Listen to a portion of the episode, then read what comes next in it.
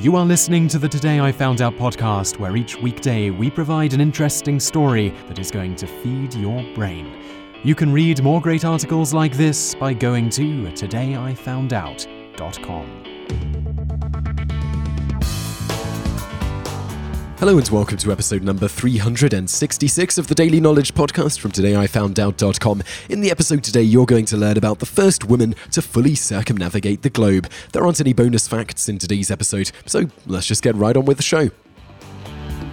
While many names are commonly bandied about as to who is the first man to circumnavigate the globe, it's rarely mentioned who the first woman to accomplish such a thing was. In this episode, we're going to rectify that and tell the fascinating story of one Jeanne Barret. Born Jean Barret to a farming family in 1740, not a lot is known about Jean's childhood and early life. It's speculated that she likely had an interest in plants from a young age and later became a herb woman with a wealth of knowledge of the healing properties of local flora. As a herb woman, she would have the opportunity to dispense medical advice to the local villagers as well as teach scientists about the plants in the area, a relatively common request at the time. Enter Philibert de Commerson, an aristocrat and scientist who was studying plants in the Loire Valley, where Barret was from. Perhaps it was her wit or looks, or perhaps Commerson was just incredibly into plants, but Jean Barret's next recorded employer was Commerson himself, who took her on as a housekeeper.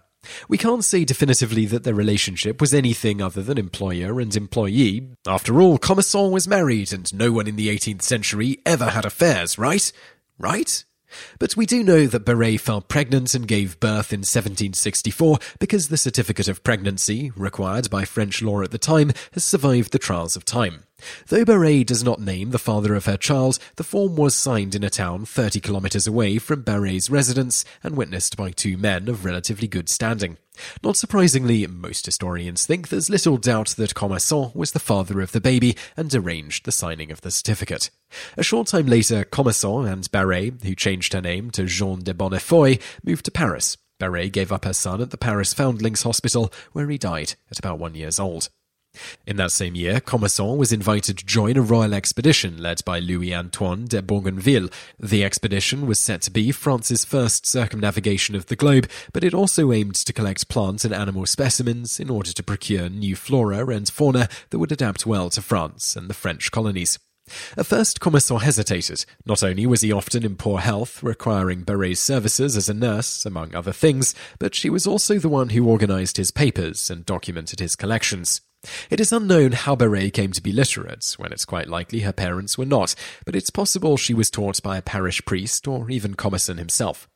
The royal invitation did allow Commerson an assistant, paid out of the government's pocket, but women were not allowed on navy ships at the time. Then the idea was hatched. Barret would join the expedition dressed as a man. For the most part, she was successful in hiding her gender. Several factors contributed to her effective masquerade. First, she joined the expedition just before the ship was set to sail in 1766. Commerson kept saying that he hadn't found the right person to be his assistant and simply took on a young man who presented himself at the dockside. Second, Commerson carried so much equipment with him that the ship's captain gave up his cabin to make room for Commerson, his assistant, and all of their equipment. The cabin offered privacy that the rest of the ship did not, including private toilet facilities. Thirdly, Francois Vives, the ship's surgeon, kept a journal in which he told of his suspicions that Barret was a woman. However, he said that when she was confronted by members of the crew, she told everyone that she was a eunuch, and that waylaid any other questions for a time. Presumably, at this point, the crew were probably too busy cringing and holding their hands protectively around their nether regions. For a while, the couple was able to dodge suspicion. Jean Barret's accomplishments likely overshadowed any oddities she displayed. She is thought to have discovered many new plants, including one called Bougainvillea, ultimately named after the leader of the expedition. It turns out that Commerson's worries about his own health were well founded. He had trouble with ulcers on his legs by the time Bougainvillea was found, and around Rio de Janeiro was not able to do much walking.